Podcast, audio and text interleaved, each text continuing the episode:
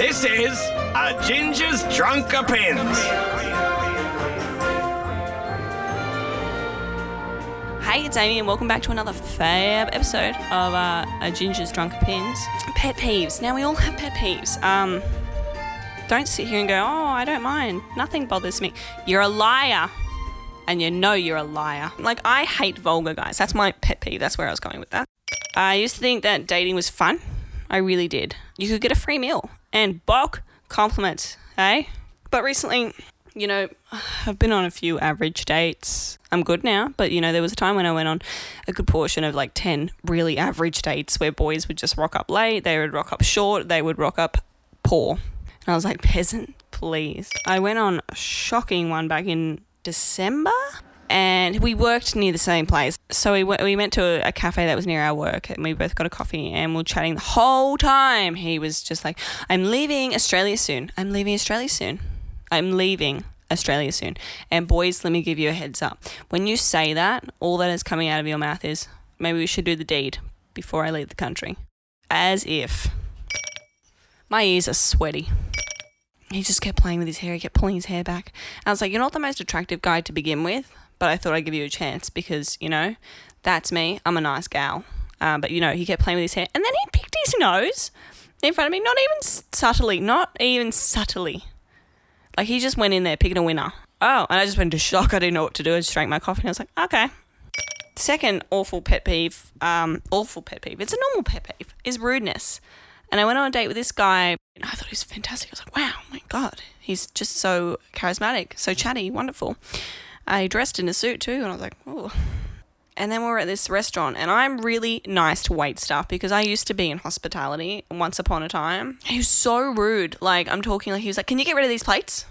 Can we get this? And he was like wa- waving his finger around. And I think as soon as anyone starts waving their finger at someone, I was like, You obviously think your shit doesn't smell. I'll tell you this now. It does smell. The worst date I can think of actually going on in my whole life. Went on a date with this guy called Fabian. I can say his name because no, he is 100%, 100% not listening to this because he's from Canada. And the first day we went on was all right. And then I looked at his teeth and I was like, oh, God, filthy, dirty. But then I was just like, benefit of the doubt. He was like, come on another date with me. I was like, sure, sure. So I, I got the ferry to Manly and I was, what a trek. And then he met me at the ferry and he goes, we're going out to dinner and dancing. Oh, you know, oh my God, dancing. Wow, okay. Um, sure, I'd love to. He goes, I've just got to go get my wallet from my house. Do you want to come? Stupid Amy. Sure, I'll come with you. Went up to his house, and as you can imagine, a backpacker's house was just like crawling in um, STIs um, and other things. Um, and then he went inside and to his bedroom, which was shared with six other people. I was standing out in the rain, and he comes out and he's got a big plate of filthy looking chicken and stuff. He just sits down and starts eating it. And I looked at him and I was like, uh, are we going out to dinner? He's like, just let's eat dinner here. And I was like, no. And then these people came around the corner, all these other pommies. And they were like, hey, what's up? And I was like, oh, well, sorry for that accent. I was like, ah, hi. Um, and then they pulled out a joint. And I was like, really? And then his friends go, We've been here for a while and it's really hard to make money. I think we should be on the dole. And I was like, I'm sorry, you want to be on Australia's welfare? And they're like, It's only fair, we can't get a job here. And I was like, Maybe you could get a job if you stop dressing like a slob, you dirty dicks. Fancy being like, I want to be on another country's welfare while I'm here holidaying. It's probably to buy weed, dickheads. Anyway. So my biggest pet peeves are vulgar people, rudeness, and inconsiderate people. Um, I think if you're inconsiderate with your time, um, you know, that's awful. Oh, anyway, with Fabian the Canadian, I just walked out crying, and I call it fair home crying. I'm pretty sure someone Snapchatted it, but hey, whatever. And look, I can appreciate that there's times that we all do these things. Sometimes we don't realize that what we're doing is going to hurt another person, um, and that we dislike it.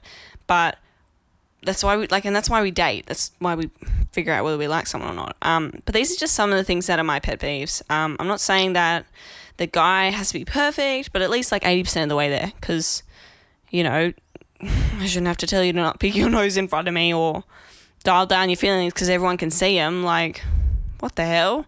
I'm 23. I should be dating men. I am dating men about 24 to 27. So, holy shit, I hope you have your shit together. And if you don't, you're not worth my time. I don't like peasants. Um, what are your pet peeves? I want you to just think about them, assess them, because you deserve only the best. And if somebody's picking their nose or wiping their hair or like scratching their balls and being rude to wait staff, get out. Not worth your time. All right. I'll catch you next week where tomorrow's, sorry, where next week's um, topic is a secret and you'll find out because I haven't thought about it yet. We'll cross that bridge when we get to it. Till then, do lots, be lots. I'm out. Bye.